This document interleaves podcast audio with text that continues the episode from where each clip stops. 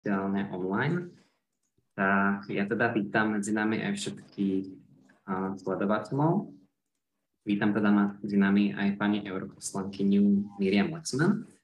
Aby som ešte uviedol, tak Miriam Lexman je teda poslankyňou Európskeho parlamentu, členkou frakcie ľudovcov, predsedničkou Európskej kancelárie Medzinárodného republikánskeho inštitútu a taktiež členkou správnej rady nadácie Antona Tunebu. Je nominantkou za kresťansko-demokratické hnutie na Slovensku a vlastne do Európskeho parlamentu sa dostala po februári 2020 po Veľkej Británii.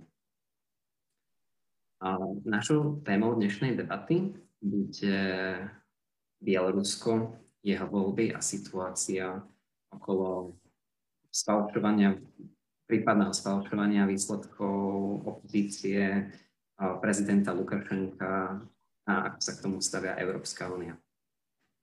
Chcete niečo chcete povedať, pani Lakman? Uh, teraz už mám začať hovoriť akože k Bielorusku, či iba, že a, Nie, iba sa nejako možno predstaviť alebo pozdraviť našich Pozdravujem všetkých, čo nás sledujú a teším sa, že mladí ľudia na Slovensku majú záujem o Bielorusko. Chcel by som takým nejakým stručným zhrnutím aktuálnej situácie v Bielorusku.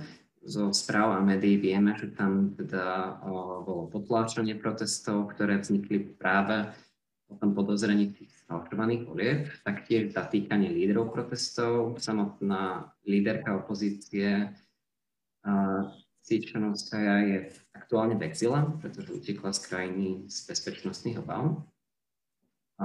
Ja by som sa vás chcel spýtať, akým spôsobom si myslíte, že dochádza k manipulácii v týchto voľbách? Treba povedať, že voľby nie sú len o tom okamihu, keď sa človek vyberie k urne a vyberie si teda svojho nejakého kandidáta a hodí do urny tento hlasovací lístok. Voľby sú dlhodobý proces, ktorý musí byť celý transparentný a spravodlivý. A keďže v Bielorusku nebolo možné, aby v podstate okrem Lukašenka kandidovali niektorí protikandidáti, ktorí boli vždy, začal, začalo sa voči nim prenasledovanie, boli uh, vo väzbe.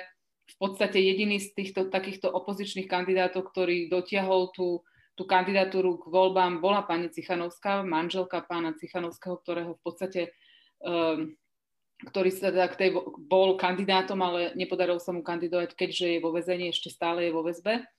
A e, niektorí potenciálni kandidáti, napríklad líder kresťanských demokratov bol uväznený už v marci, čiže niekoľko mesiacov pred samotnými voľbami, čiže ani len dokonca nemohol nejakým spôsobom ohlásiť tú kandidatúru. Takže toto samozrejme už e, spochybňuje samotný výsledok volieb, aj keby už ten samotný proces počas tých volieb bol transparentný a spravodlivý, ale nemôžem povedať, že sú to transparentné a spravodlivé voľby, keď niektorí ľudia jednoducho kandidovať a právo voliť a byť volený je jedno zo základných práv v demokratickej spoločnosti a keďže je upreté týmto ľuďom kandidovať, čiže byť volený, tak e, je úplne jednoznačné, že tieto voľby nie sú spravodlivé.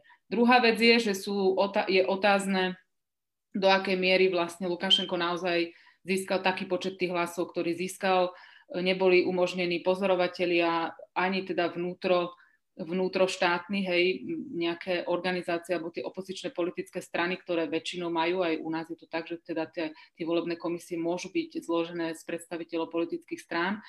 E, tuto to nebolo možné, aj z nezávislých pozorovateľov občianskej spoločnosti tiež to nebolo možné, dokonca ani, ani medzinárodné organizácie, ktoré teda ako OEC napríklad, ktoré organizujú e, a sú, teda majú na to vyslovene or, orgány, ktoré, ktoré e, sledujú priebeh volie v rôznych krajinách, ani im nebolo umožnené. Bolo to do určitej miery aj kvôli covidu, ale teda samozrejme ani to umožnenie zo strany Bieloruska tam nebolo.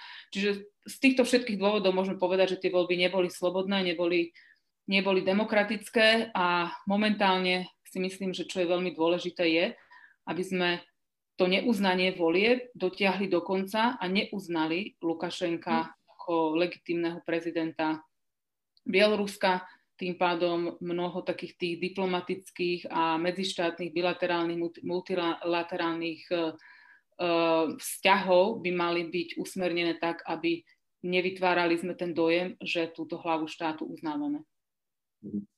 To by smerovala aj taká ďalšia otázka, pretože Bielorusko teda nie je členským štátom Európskej únie, neplatia na úplne európske pravidlá. Majú preto vyhlásenia európskych lídrov v praxi nejaký zmysel? Je to uplatniteľné?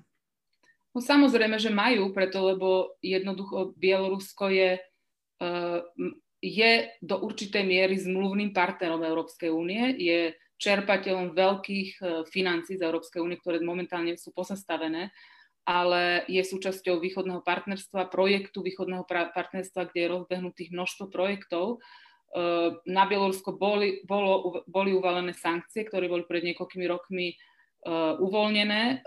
Európska únia začala viac spolupracovať s Bieloruskom, obnovili sa rokovania na úrovni vládnych predstaviteľov, predstaviteľov, členných predstaviteľov Európskej únie, čiže zo strany Európskej únie si myslím, že pred niekoľkými rokmi sme urobili veľký krok k tomu, aby sa tie vzťahy mohli zlepšiť a aby sme umožnili Bielorusku nejakým spôsobom si ako keby zachrániť aj tú tvár a postupne nastúpiť tú cestu pomalej demokratizácie. E, ja som inak mimochodom vtedy nesúhlasila s týmto krokom. Obávala som sa presne toho, že Lukašenko to, že my sme vlastne tie sankcie uvoľnili, zneužije.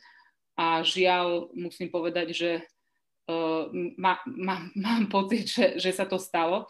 Takže, ale bola o tom veľmi dlhá diskusia. Samozrejme, aj na jednej, na druhej strane sa nájdú vždycky silné argumenty, prečo to spraviť a prečo to nespraviť.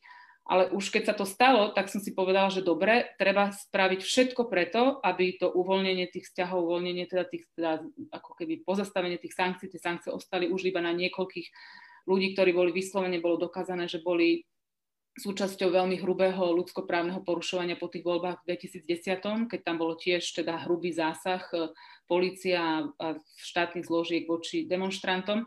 Takže niekoľko ľudí tam ostalo na tom sankčnom zozname, ale v podstate tie sankcie ako voči krajine, e, od nich sme odstúpili. E, dúfala som teda, že možno, že budem pozitívne prekvapená, že to povedie k zlepšeniu vzťahov a teda k zlepšeniu aj situácie v Bielorusku, ale žiaľ, nestalo sa tak. Môžem povedať ešte jednu vec, kde si myslím, že Európska únia do určitej miery, no môžem povedať, že zlyhala, lebo už na jar, počas prvej vlny pandémie, keď Lukašenko nejakým spôsobom e, neuznával COVID a tváril sa, že to nie je žiaden problém a že to je len nejaký vymyslený problém západu na šikanovanie ľudí, tak sa spoločnosť Bieloruska sama zorganizovala bez toho, aby predstavitelia štátu a tí ľudia, ktorí by mali mať mandát, aby ľudí chránili a usmerňovali práve v takýchto aj krízových situáciách, tak to nerobili, ale urobila to sama spoločnosť ako taká. Ľudia sa zorganizovali nejakým spôsobom, robili z domu, pozatvárali školy, sami si zorganizovali vyučovanie e, online, sami sa si šili rúška, rozdávali a dbali o to, aby ľudia mali k ním nejaký, nejaký aj starší ľudia, aby im boli dostupné a to robili naozaj všet, všetci na takej dobrovoľnej báze. A ja keď som to sledovala, tak som sa snažila aj upozorniť aj Európsku komisiu, aj poslancov, euro, e, e, europoslancov, kolegov, ktorí sa zaujímajú o Bielorusko, že mám pocit, že tá spoločnosť je, je momentálne tak zorganizovaná, že po tých voľbách možno môžeme očakávať, že to zorganizovanie tej spoločnosti bude pokračovať vo forme teda tých protestov, lebo tak dalo sa očakávať, že tie voľby, teda už sme vedeli, že nebudú slobodné, lebo kandidáti boli vo väzbe a nie, nerobili kampaň. Ale a žiaľ, my sme sa ako Európska únia nepripravili na tú možnosť podporiť tých Bielorusov hneď po tých voľbách, ako začali tie protesty. Vieme aj to, že trvalo to veľmi dlho, kým sa Lukašenko sám dostal na ten sankčný zoznam. Máme nejaký sankčný zoznam, ale ten zoznam by bolo treba rozšíriť a, uh, a sme v takej situácii, že Nevieme úplne presne, ako by sme mohli tomu Bielorusku pomôcť. Ťažko sa tam dostáva podpora. Snažíme sa podporiť ľudí, ktorí sú obeťami toho násilia ale, a rodiny, teda príslušníci, rodiny a rodiny príslušníci tých, ktorí sú väznení. Ale je to momentálne veľmi ťažké vôbec tam dostať akúkoľvek podporu. A myslím si, že e, politicky, ak by sme chceli zosilniť podporu našu, tak to nesúvisí iba s tým, aby sme sa jasne postavili voči režimu a naozaj dbali o to, aby tie sankčné zoznamy boli rozšírené tak, aby to pocítili tí predstavitelia toho režimu, ale myslím si, že bude treba byť aj sa jasnejšie a principiálnejšie postaviť k Rusku, ktoré samozrejme vieme, že je veľkým hráčom aj v otázke vnútropolitickej situácie v Bielorusku. Vy ste uh, súčasne už spomenuli zmenu nálad v Bielorusku. Ono v Bielorusku už niekoľko predchádzajúcich prezidentských volieb um, bolo následovaných protestmi, ktoré boli oveľa menšie. Teraz sú tie protesty akože dosť masívne, prerastli do väčších rozmerov, sú v celej krajine. Aký si myslíte teda, že je rozdiel situácií predtým a teraz? Čo je v Bielorusku ináč? Viem, že ste spomínali už tie covidové opatrenia, tú solidaritu ľudí. Skôr myslím, myslíte si, že je bieloruská spoločnosť taká viac orientovaná na západ, prípadne viac liberálnejšia? Tak e, podľa toho, že čo myslíme západ a čo myslíme liberálnejšou, myslím si, že je prirodzené, e, že každý človek túži po slobode, každý človek túži po rozvinutej, slobodnej, demokratickej krajine, v ktorej môže žiť, e, venovať sa tomu, čo ho zaujíma, robiť to, čo chce, snažiť sa možno nejakým spôsobom aj zoš, zoš, zošľachťovať to svoje okolie nielen už prostredníctvom volieb, ale aj prostredníctvom nejakých, e, nejakého angažovania sa v spoločnosti, čo nie je vôbec možné v Bielorusku, alebo teda je to veľmi ťažko možné. A uh, ja by som nepovedala, že to je otázka, že by ľudia sa viac začali orientovať na západ. Treba si uvedomiť aj to, že, že tí predstavitelia toho koordinačného kancilu, vlastne tej takej ako keby exilovej by som povedala, momentálne žiaľ, teda väčšina tých ľudí toho koordinačného kanclu sú v exile, buď tam boli násilne vyvezení, alebo teda museli odísť zo strachu pred vlastným životom alebo nejak proste s, s, s ochranou vlastných detí a rodinných príslušníkov.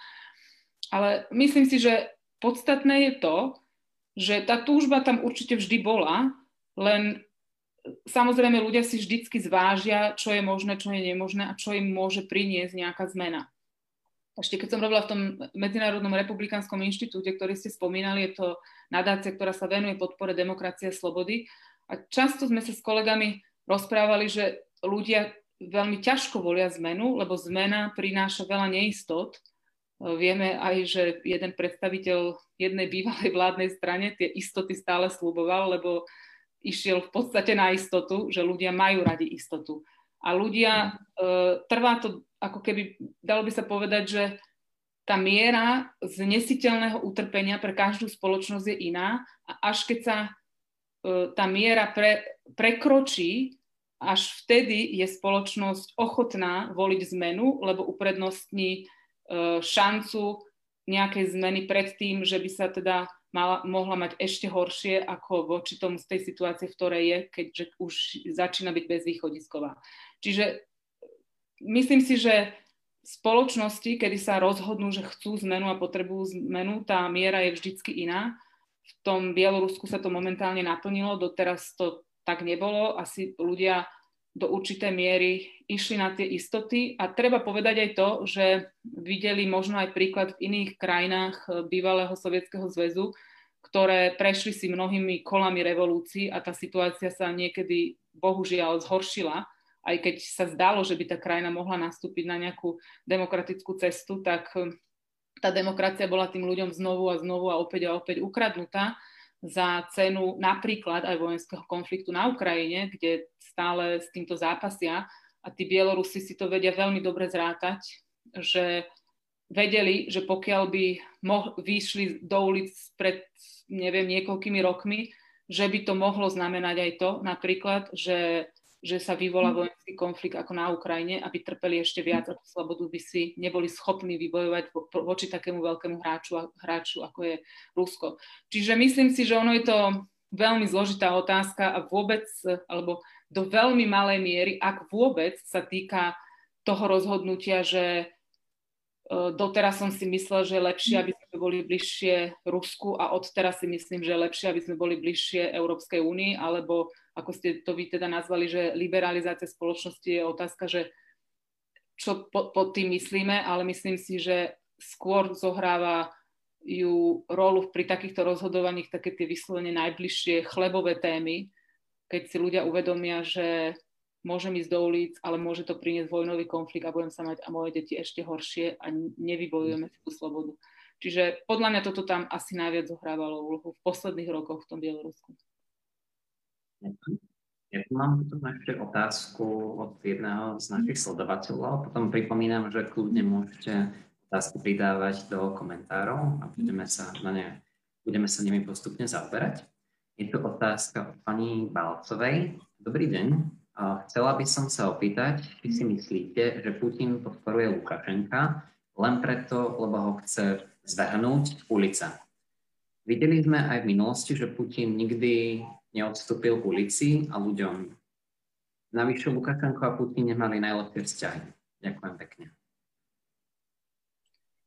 Uh, áno, je pravda, že Lukašenko a Putin nemali nikdy najlepšie vzťahy, ale vzťahy medzi takýmito ľuďmi, ktorí v podstate obchodujú so slobodou vlastných občanov v, vo vlastný prospech, nikdy nemôžu byť dobré, lebo oni si navzájom nemôžu dôverovať, preto lebo vedia, že nemôžu nikomu dôverovať.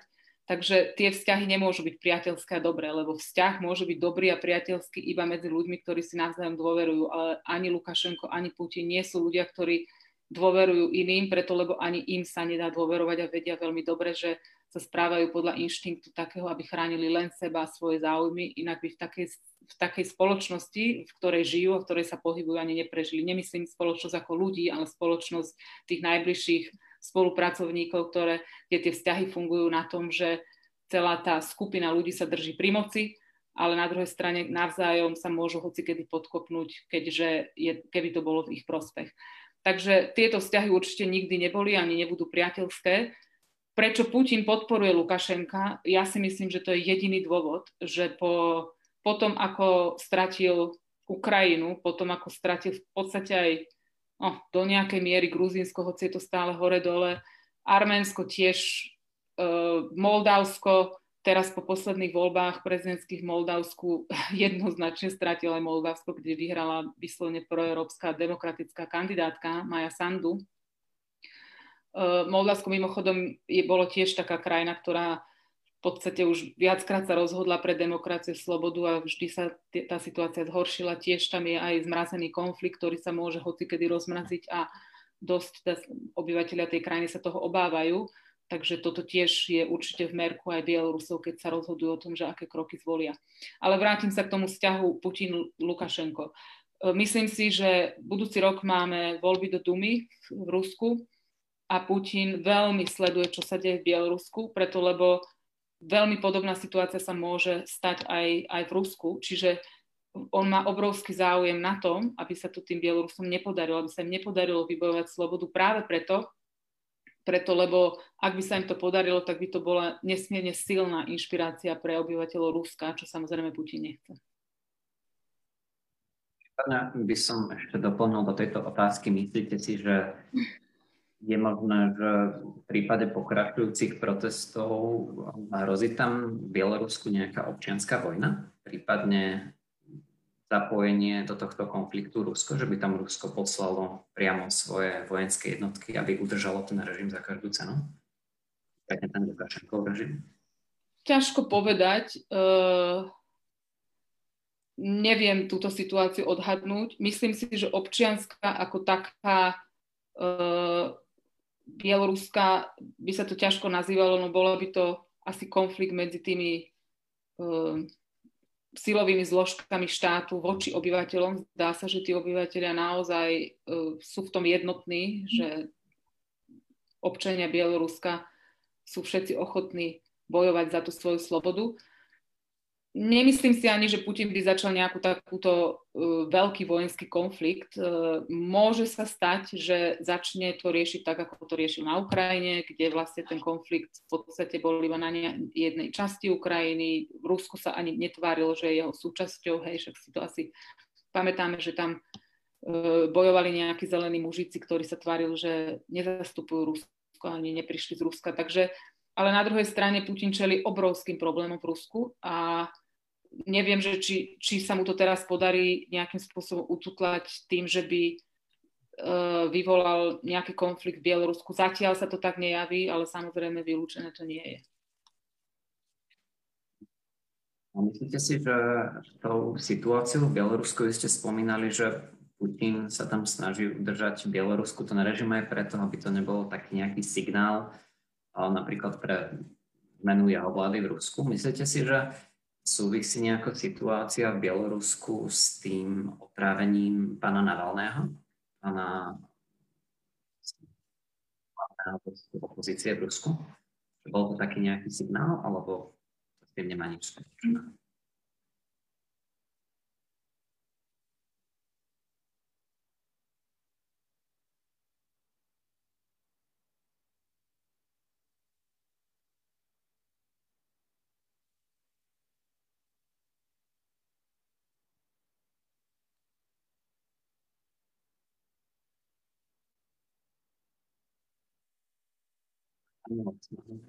Tak sme na chvíľu stratili.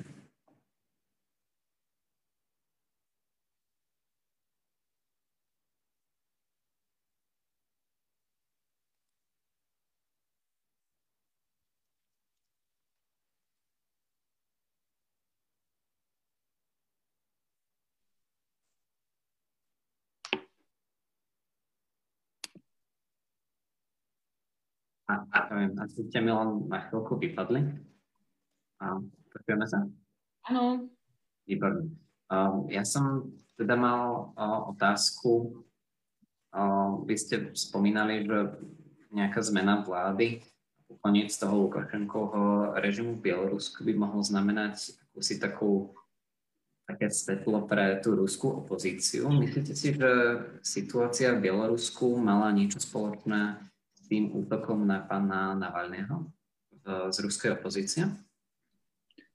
Nemyslím si, že je tam nejaký priamy súvis. Myslím si, že jediný súvis, teda situácia v Bielorusku určite nemá súvis e, s otravou e, Navalného. E, do akej miery otrava Navalného má niečo spoločné s tým, že teda ten režim v Rusku sa začína viac báť a takýmto spôsobom sa vyrovnáva s opozíciou, ťažko povedať. Samozrejme e, je jasné, že, že k tej látke chemickej, ktorá teda je, je, je chemickou zbraňou, môžu mať prístup len ľudia, ktorí určite sú pod kontrolou Putina a teda jeho najbližší ľudia. E, čiže je tam úplne jasný tento súvis, že tam môže byť nejaký strach a záujem nejakým spôsobom odstrániť tú opozíciu. To si myslím, že teda tento súvis tam určite môže mať. Pridávam ďalšiu otázku z publika. Dobrý večer, zdravím pani europoslankyni. Myslíte si, že v prípade zasadenia Lukašenka by znovu kandidoval v ďalších voľbách? To si myslím, že určite asi nie. Ako ak teda uh, ak teda by boli, je to myslené tak, že ak by boli slobodné voľby, hej, že by... Že by, že by teraz uh, sa napríklad nejakým spôsobom prehral a že by potom, keby znovu potom kandidoval. Myslím si, že to, to je úplne vylúčené. V prípade, že by sa teda podarilo vyhrať, by som povedala, že tej, tej, tomu slobodnému záujmu bieloruských občanov, tak nemyslím si, že Lukašenko by kandidoval. Ja si myslím, že on by určite e, sa snažil asi dostať do Ruska alebo niekde, kde by mal nejakým spôsobom poskytnutý azyl, preto lebo ak by teda, uh, nas, demo, teda ak by Bielorusko nastúpilo cestu demokracie, tak tam určite by bolo množstvo uh, trestných oznámení a množstvo uh, dôvodov na to, aby Lukašenko bol postavený pred súd. Je otázka je to, že však to všetci vieme dobre, že keď sa tá spoločnosť takto postupne mení, tak niekedy je to veľmi ťažko ustriehnutelné. Čiže je možné, že tie súdy ostanú v rukách e, Lukašenkových ľudí ešte roky. Vidíme to, ako je to na Slovensku, že v podstate 30 rokov po, po nežnej revolúcii sa tu nevieme vysporiadať e, s tým, že aby tie súdy boli nezávislé a slobodné.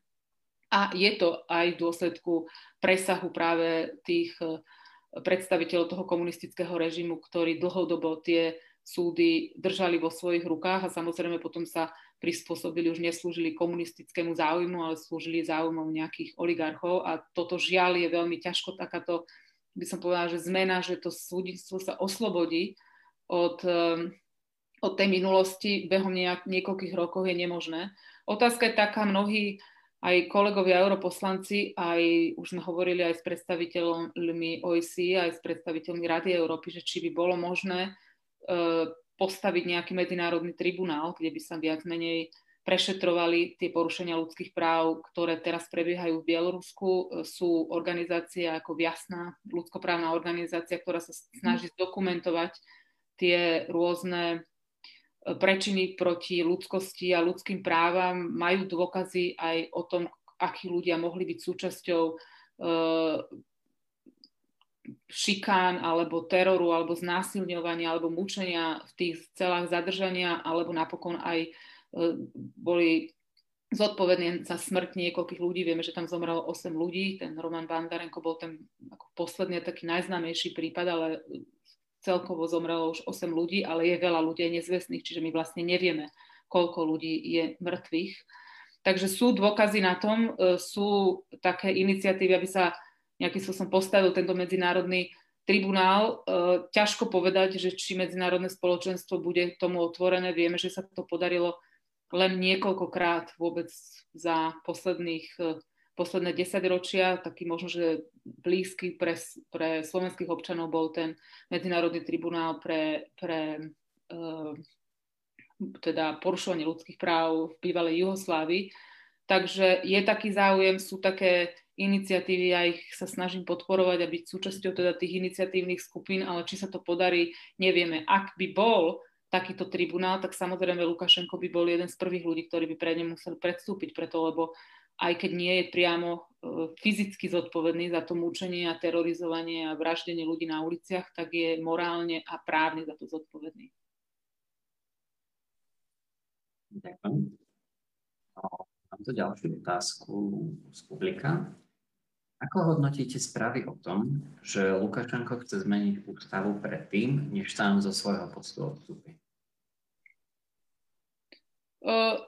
Tá, tá zmena ústavy v podstate bola ako keby nejakým spôsobom diskutovaná už dlhšie a treba povedať, že s nejakou časťou zmeny ústavy v podstate súhlasí aj opozícia, ale taká v podstate aj v diskusii s medzinárodnými inštitúciami opozícia momentálne od toho ustúpila, lebo naozaj to nie je úplne najdôležitejšia otázka. Treba, aby Bielorusko malo v prvom rade slobodné voľby, aby si v prvom rade zvolilo slobodne prezidenta, potom zastupujúci orgán, čiže členov parlamentu zložila sa vláda a potom by sa mohla začať otázka o tom, že akým spôsobom treba zmeniť ústavu, lebo potom tých zmien tam bude treba urobiť oveľa viac, ako momentálne v tejto situácii si ľudia vedia predstaviť, alebo teda to gro, ktoré momentálne ako je diskutované, tak si myslíme, že práve je lepšie, aby sa najprv zmenili tie orgány, aby boli demokratické a tie potom, aby niesli tú diskusiu celospoločenskú o tom, akým spôsobom by sa mala zmeniť ústava otázka z publika. Dobrý večer, Brian. Myslíte si, že po Lukašenkovi by sa časom k moci nedostal niekto s veľmi podobnými diktátorskými sklonmi, kto nebude úplne zastávať ideu demokratického zriadenia, ako sa celkom často deje v štátoch, ktoré zmenia režim. Prípade teda zvrnutia Lukašenka, či by sa tam nevrátil niekto iný obdobný alebo ešte horší. No, ja sa veľmi bojím takéhoto scenára, preto lebo vieme, že takýto scenár prebehol vo viacerých krajinách, dokonca v Moldavsku až takým spôsobom, že ten nový režim bol podporovaný Európskou úniou, lebo sme si sme dúfali a mysleli sme si, že, že teda Moldavsko nastupuje cestu demokracie a je veľmi ťažko čitateľné, keď dojde k takejto zmene, keď sa ten nový líder a predstaviteľ prezentuje ako predstaviteľ nejakého prozápadného demokratického spektra. Samozrejme, čiže ja sa tohto veľmi obávam a obávam sa dokonca, že to nastane tak, že Putin sám si nájde takéhoto proxy, človeka, ktorý, keď už bude jasné, že sa to možno, že nedá udržať, že bude treba ako keby pristúpiť k tým novým voľbám, je možné, že budú kandidáti, ktorí budú proste podporovaní Ruskom a budú hrať tú rolu, ako keby boli e, demokratický, prozápadný, prodemokratický a napokon sa to zmení. Ono, e, obávam sa, že tento scenár je veľmi možný a pravdepodobný a ťažko, by, a ešte poviem jednu vec, že sa mu veľmi ťažko vyhne, preto lebo keď si predstavíte, alebo môžeme ísť aj do minulosti Československa alebo Slovenska, že v podstate my sme donedávna stále mali ľudí, ktorí boli súčasťou komunistickej strany vo vedení štátu. Jednoducho ľudia, ktorí majú prístup k dobrému vzdelaniu, majú prístup, e, e, môžu cestovať, majú, naučia sa jazyky, e, majú rozvinutý biznis vďaka tomu, že sú nie príliš blízko režimu, ale nejakým spôsobom s ním prepojení, tak to sú tí ľudia, ktorí majú financie, skúsenosti, možnosti na to, aby boli dobrými kandidátmi. A veľmi, veľmi ťažko sa potom rozlišuje medzi tými, ktorí to myslia úprimne, aj keď možno boli nejak trošku prepojení s tým režimom, ale sú to slobodne zmýšľajúci ľudia a vedia spravodlivo a dobre viesť štát a medzi tými, ktorí v podstate budú v rukách toho predchádzajúceho vedenia, možno aj preto, že na nich majú rôzne informácie a jednoducho nie sú to slobodní ľudia, ktorí budú vedieť slobodne rozhodovať. Takže toto všetko si treba zvážiť a vedieť, že takýmto spôsobom žiaľ funguje svet a netreba mať veľmi naivné predstavy o tom, ako by sa dali zo dňa na deň urobiť demokratické voľby v krajine, ktorá v podstate nemala ani poriadne 10 rokov slobody od toho 89. rozpadu Sovietskeho zväzu po nástup Lukašenka. Čiže a to tiež bola taká, tak krátke obdobie, že za, za to obdobie sa tá krajina ani neočistila od tej, od tej sovietskej minulosti. Takže žiaľ, eh, aj keby som si to strašne priala, aby Bielorusi zajtra mohli žiť v slobodnej, demokratickej, prosperujúcej krajine, myslím si, že tá cesta bude ešte veľmi dlhá a veľmi ťažká. Napokon to vidíme aj na Slovensku.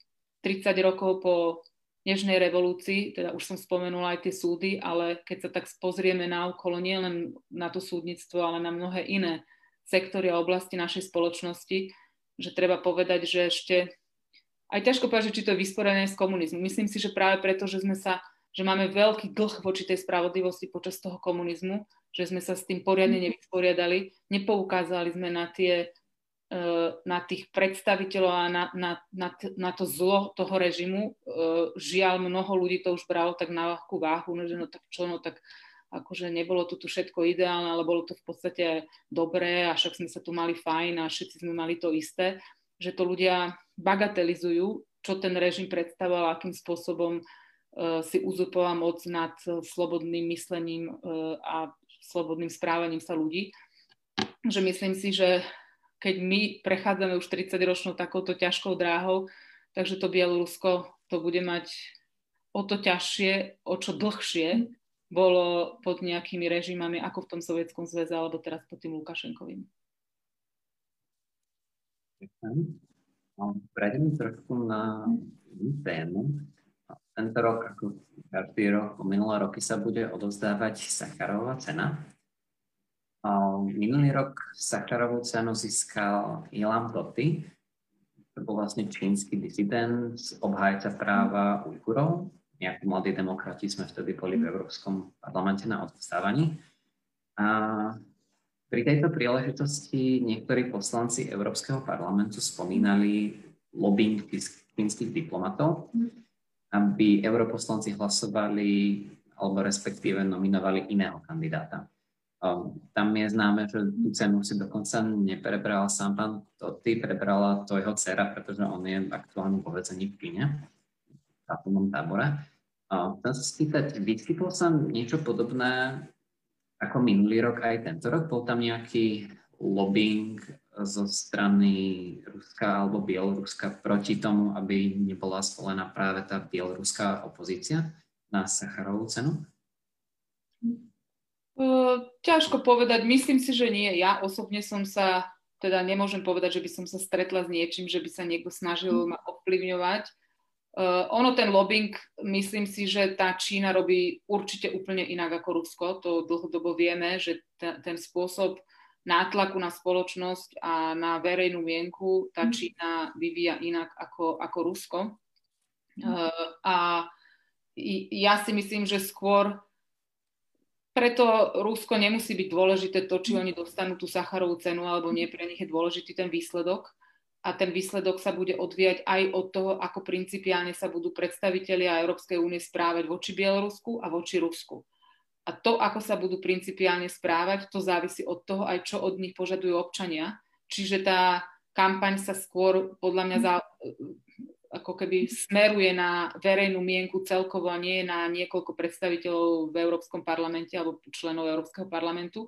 A vieme, že tie informácie o Bielorusku aj na Slovensku sme tu krmení informáciami o tom, ako každá podpora Európskej únie, alebo aj ja ako politik, keď sa vyjadrím k situácii v Bielorusku, tak som osočovaná, že sa miešam do vnútropolitických záležitostí inej krajiny a že presahujeme nejakú mieru toho, čo by Západ mal robiť ja si myslím, že podpora e, základných práv človeka, ako je sloboda, ako je sloboda myslenia, je, nie je otázka e, toho, že do akej miery sa miešame do vnútornej situácie, je to otázka morálnej povinnosti každého človeka tejto planéty, preto lebo my navzájom si musíme strážiť to, aby naši spoluobčania boli tiež slobodní a keď na to máme nejaký nejakú možnosť uh, im pomôcť v tom svojom zápase o slobodu, tak ja si myslím, že to je naša morálna povinnosť.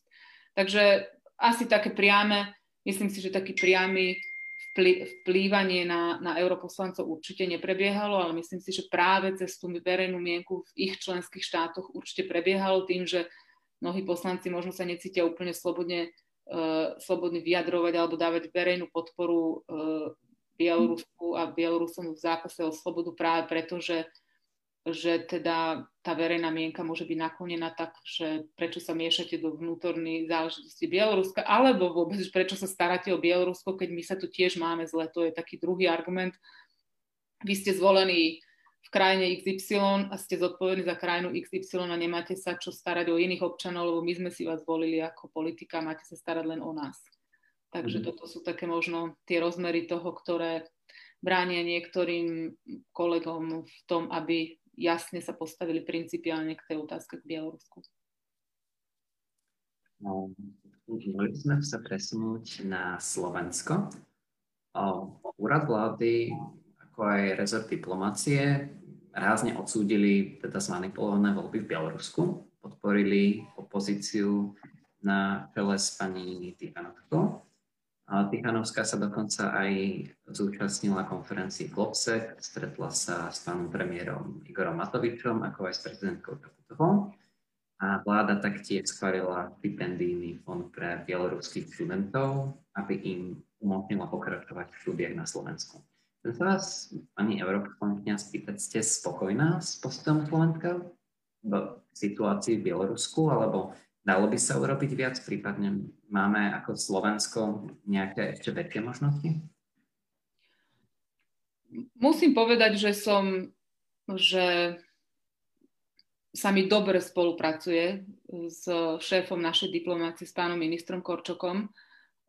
K téme Bieloruska sme sa spoločne venovali, napríklad sme sa snažili spoločne zabrániť tomu, aby forma takej ako keby pomoci humanitárnej covidovej z, z Európskej únie odišla do Bieloruska, preto lebo sme sa obávali, že by bola zneužitá uh, Lukašenkom a teda predstaviteľom, re, predstaviteľmi režimu v Bielorusku na, vo svoj prospech a neboli, nemali by z toho prospech tí ľudia, na kto, pre ktorých je táto pomoc cielená.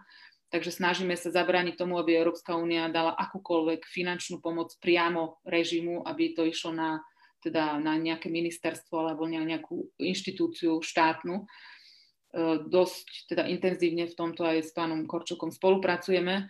Som veľmi rada, že Slovensko teda prišlo aj s tou formou pomoci e, pre študentov z Bieloruska na Slovensku tých štipendií, ale aj priamo podpore e, podpory obyvateľov Bieloruska, ktorí, ktorí sú teda obeťami buď násilia alebo teda keď jeden člen rodiny je dlhodobo zadržiavaný vo vezení alebo vo väzbe a rodina nemá z čoho žiť ale aj možno, že také podpor, podpory projektov, ako sú slobodné médiá, to je strategická vec v krajine, hlavne keď e, sa pre, prechádza takými veľmi ťažkými, uh, ťažkými zmenami alebo pomermi, aby tí ľudia mali prístup k informáciám, aby sa vedeli dobre rozhodnúť. Na to človek musí mať prístup k informáciám, čiže podpora toho slobodného takého novinárskeho remesla je veľmi dôležitá. A som rada, že ministerstvo zahraničných vecí prišlo aj s takouto formou podpory Bieloruska.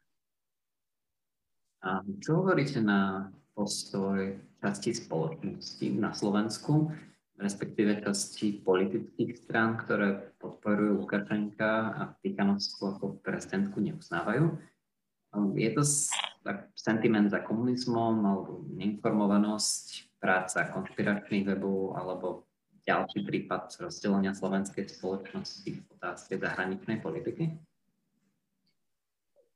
Určite je to mix všetkého, čo ste vymenovali a teda neviem odpovedať za tých, ktorí to šíria, že prečo konkrétne šíria takéto informácie. Ale ja by som tu chcela povedať jednu vec. A to si myslím, že niekedy možno, že tá argumentácia z našej strany E, nie je úplne najlepšia. E,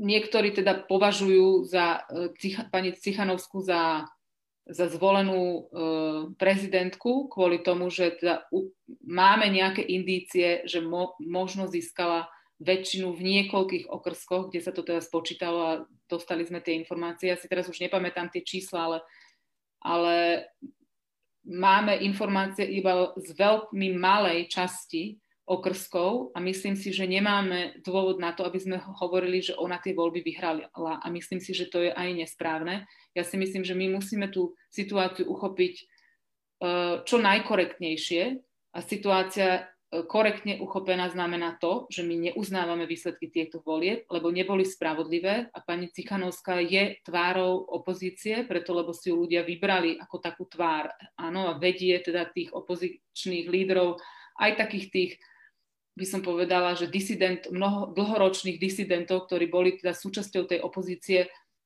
už dlhé roky, aj takých tých nových, ktorí sa teda pridali, buď aj ktorí boli súčasťou možno čiastočne toho režimu, ale momentálne teda stoja na strane e, slobodného Bieloruska a mladí, noví ľudia, ktorí sa pridali na stranu tohto zápasu. E, pani Cichanovská je ich tvárou a ona sama dokonca na začiatku hovorila o sebe, že ja som není uh, víťaz volieb. Ja som človek, alebo to som osoba, ktorú si ľudia vybrali, aby viedla uh, ten zápas Bieloruska, alebo ako bola jeho hlavnou tvárou toho zápasu Bieloruska o slobodu. Ja si myslím, že čo je veľmi podstatné, aby sme my korektne uchopili túto situáciu, aj sa teda ju pria- korektne vyjadrovali o nej, preto lebo keď budeme vyhlasovať pani Cichanovskú za prezidentku, ktorú, ktorá bola zvolená, my máme pocit, že bola zvolená, si myslím, že jednak, že keď my vyhlásime voľby za neplatné, tak my nemôžeme, t- tie voľby nemôžu mať pre nás nejakého víťaza.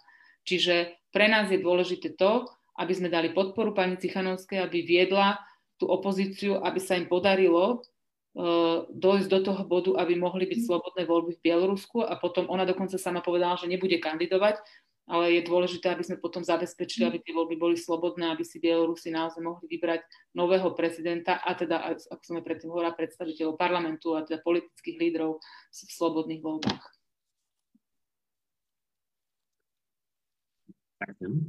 A mám tu potom ešte otázku z publika.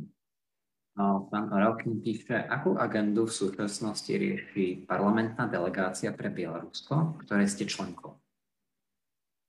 No, máme mnohokrát sedenia s rôznymi analytikmi, akademikmi uh, alebo aj predstaviteľmi iných organizácií, ako je OSI, ako je Rada Európy, uh, predstaviteľov ľudí z členských štátov, ktorí sa venujú Bielorusku, lídrov alebo politických lídrov, alebo mimovládnych organizácií, ktoré sa venujú, aby sme získali čo najviac informácií, aby sme vedeli čo najlepšie podporiť Bielorusov v zápase o slobodu. A tie, tá forma podpory je napríklad, ako som hovorila, e, podpora tom, toho Medzinárodného tribunálu pre teda porušovanie ľudských práv v, v Bielorusku, e, rozširovanie sankčného zoznamu, ale potom už aj vyslovene ako koordinovať alebo tlačiť na, na to, aby sa pripravili čo najlepšie programy, ktoré, ktoré by podporu, dali podporu ľuďom, ktorí, ktorí, ako som povedala, prišli o strechu nad hlavou, chlieb, kvôli tomu, že niekto je väznený, nemajú prácu, boli vyhodení z práce, mnohí ľudia, ich účty boli zamrazené kvôli tomu, že sú súčasťou opozície, mnohé firmy skrachovali kvôli tomu, že chceli podporiť prodemokratickú opozíciu a ich účty boli zmrazené, nevedia vyplatiť platy. Napríklad aj druhá vec, ktorú, ktoré sa ja tak trošku riešim, e, ktorú riešim, je, že mali by sme sa zaoberať aj tým, že do akej miery európske firmy. Vieme, že teda bieloruské mnohé firmy sú oporou režimu a viac menej existujú, fungujú v nejakých takých tých korupčných schémach, ktoré podporujú režim a momentálne financujú tú represiu režimu voči, voči tým obyvateľom.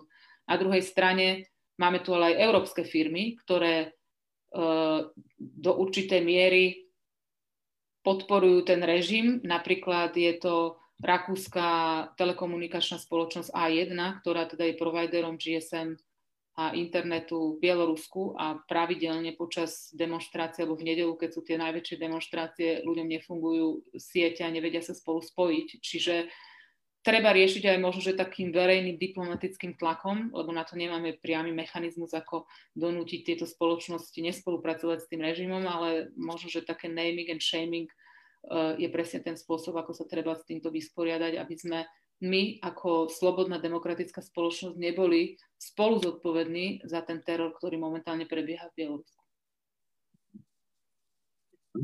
No, tu ešte ďalšiu otázku z publiky, aby som sa vás ešte raz opýtal, máte ešte čas teda, alebo boli avizovaná do 7. večera? No 5-10 minút, ak by sme mali, neviem koľko ešte. Dobre, samozrejme, jasné. Tak ja vám dám teda takú otázku na záver, ktorá je taká trošku otvorenejšia. A opäť je to z publika. Aká je podľa vás budúcnosť Bieloruska? Po viacerých stránkach, ekonomicky, politicky, No, môžem povedať optimistický scenár a môžem povedať pesimistický scenár. Žiaľ, nemám kryštálovú gulu, ani nevidím do budúcnosti, ale veľmi si želám, aby budúcnosť Bieloruska bola slobodná, aby sa Bielorusi mohli slobodne rozhodnúť, ako sa chcú verejne angažovať, čo chcú v živote robiť, akým spôsobom chcú zabezpečiť E, základné ekonomické potreby svojej, svojej rodiny, aby neboli vystavovaní korupčným mechanizmom teroru, e, represály zo strany štátu, aby to bola spoločnosť, kde sa ľudia budú cítiť dobre a kde, kde budú vedieť spolu participovať na vytváraní charakteru tej spoločnosti. A to želám Bielorusom, to želám aj Slovákom, to želám všetkým krajinám tohto sveta, lebo si myslím, že každá krajina môže byť slobodná a demokratická. Je zaujímavé, možno ešte toto poviem v tejto situácii, lebo mnohokrát počujeme napríklad také, že no, ohľadom Bieloruska som to nepočula, ale ohľadom Ruska som to počula mnohokrát, že no, že Rusko je tak veľká krajina, že taká veľká krajina nemôže byť demokratická. A myslím si, že to nie je pravda. Ja si myslím, že každá krajina je veľká, môže byť demokratická. Napríklad Spojené štáty sú dosť veľkou krajinou a sú, sú súčasťou demokratického sveta, ale máme aj iné veľké krajiny. Ako dobre, India sa považuje za demokraciu, myslím si, že tam mnohom treba zvažovať, že či, sa, či je to pravda alebo nie je pravda, ale myslím si, že každá spoločnosť vie žiť, spolo, vie žiť e, demokraticky a slobodne a, a dokonca som, ja som mala taký, no, to sme mali viacerí europoslanci, taký, takú diskusiu s Navalným asi pred týždňom a presne toto sme sa ho pýtali, že či si myslí, že Rusko je pripravené na demokraciu a on povedal, že áno, keď, keď sa rozprávate s ľuďmi, oni poznajú ten západ, vedia, myslím si, že možno viac je pripravené na demokraciu ako my v tom 89., keď sme moc nevedeli o tej demokracii, ale mnoho tých Rusov študovalo na západe, majú ten internet, hoci teda aj ten Facebook majú obmedzený, ale tak nejaké informácie majú a vedia, o čom je tá sloboda. Treba teda ich e, pomôcť, ich e, vzdelávať v tom, aby každý vedel, že sloboda nie je jednoduchá, sloboda je veľmi zložitá, komplikovaná, ťažká, ale je dôležité, aby ľudia vedeli, že keď prestanú pracovať na tej slobode, tak je veľmi krehká, ale veľmi ľahko ju môžeme stratiť. Takže možno, že takýmto spôsobom by som tak trochu širšieho uhla pohľadu odpovedala aj čo sa týka toho Bieloruska. Ďakujem. Tak teda ďakujem. Veľmi pekne vám ďakujem za účasť, že ste takto slávnostne boli s nami na našej prvej debate. Dúfam, že sa teda ešte niekedy uvidíme alebo stretneme. Ďakujem aj, ďakujem aj všetkým zúčastneným. Dneska sme sa teda rozprávali s pani europoslankyňou Miriam Lexman o Bielorusku a o postoji Slovenska a Európskej únie. A tento stream si taktiež môžete pozrieť na našej stránke Mladí demokrati Slovenska. Ešte raz ďakujem, dovidenia a pekný večer. Dovidenia pekný večer, majte sa.